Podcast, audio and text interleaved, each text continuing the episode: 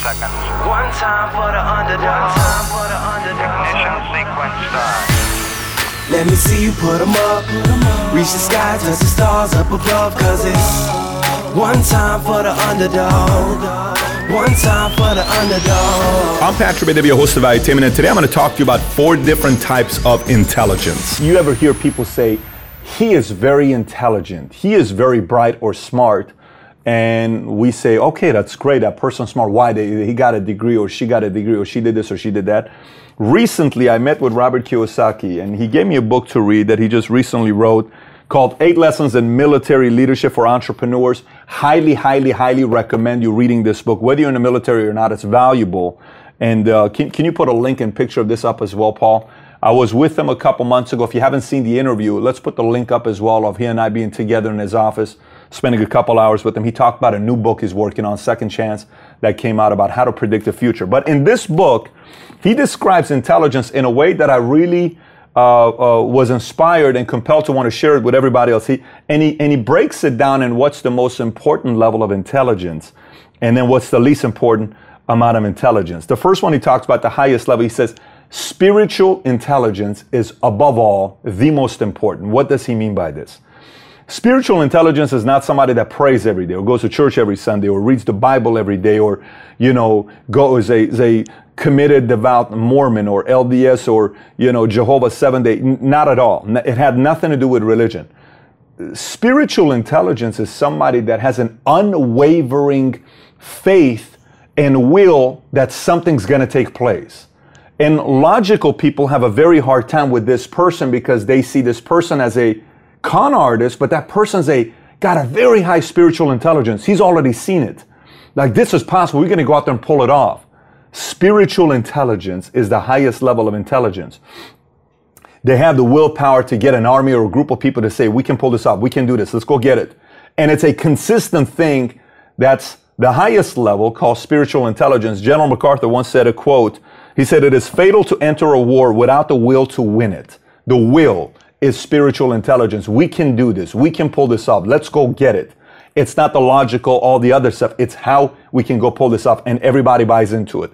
Second level of intelligence he describes is the emotional intelligence. This is somebody who um, knows how to react to a, a crisis, challenge in time in a war, you're being attacked and somebody panics. You always see that somebody panics and they don't know how to handle it. I remember one time we were in a military boot camp and we were practicing. It was in boot camp and you were practicing low crawling with your M16 and you couldn't get in the mud and it's muddy. It's late at night and right above us, four feet above our head, is semi-automatic weapons that's just shooting. Ta, ta, ta, ta, ta, ta, ta, ta.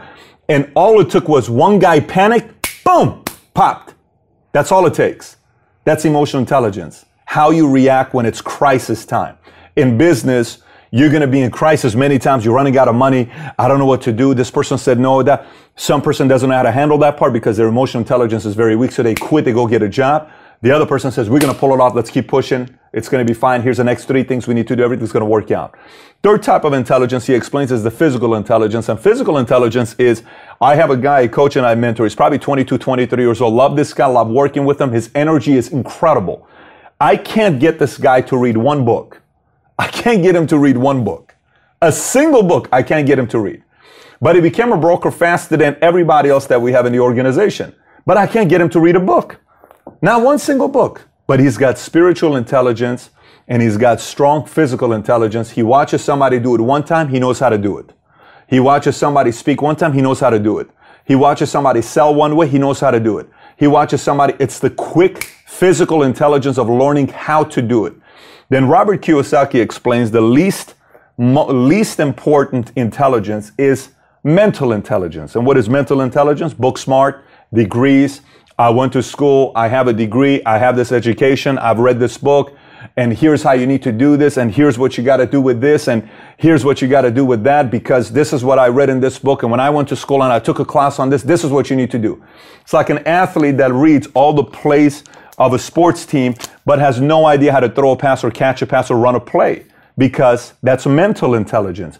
Mental intelligence doesn't build a large organization or a large business. Mental intelligence doesn't necessarily become a leader.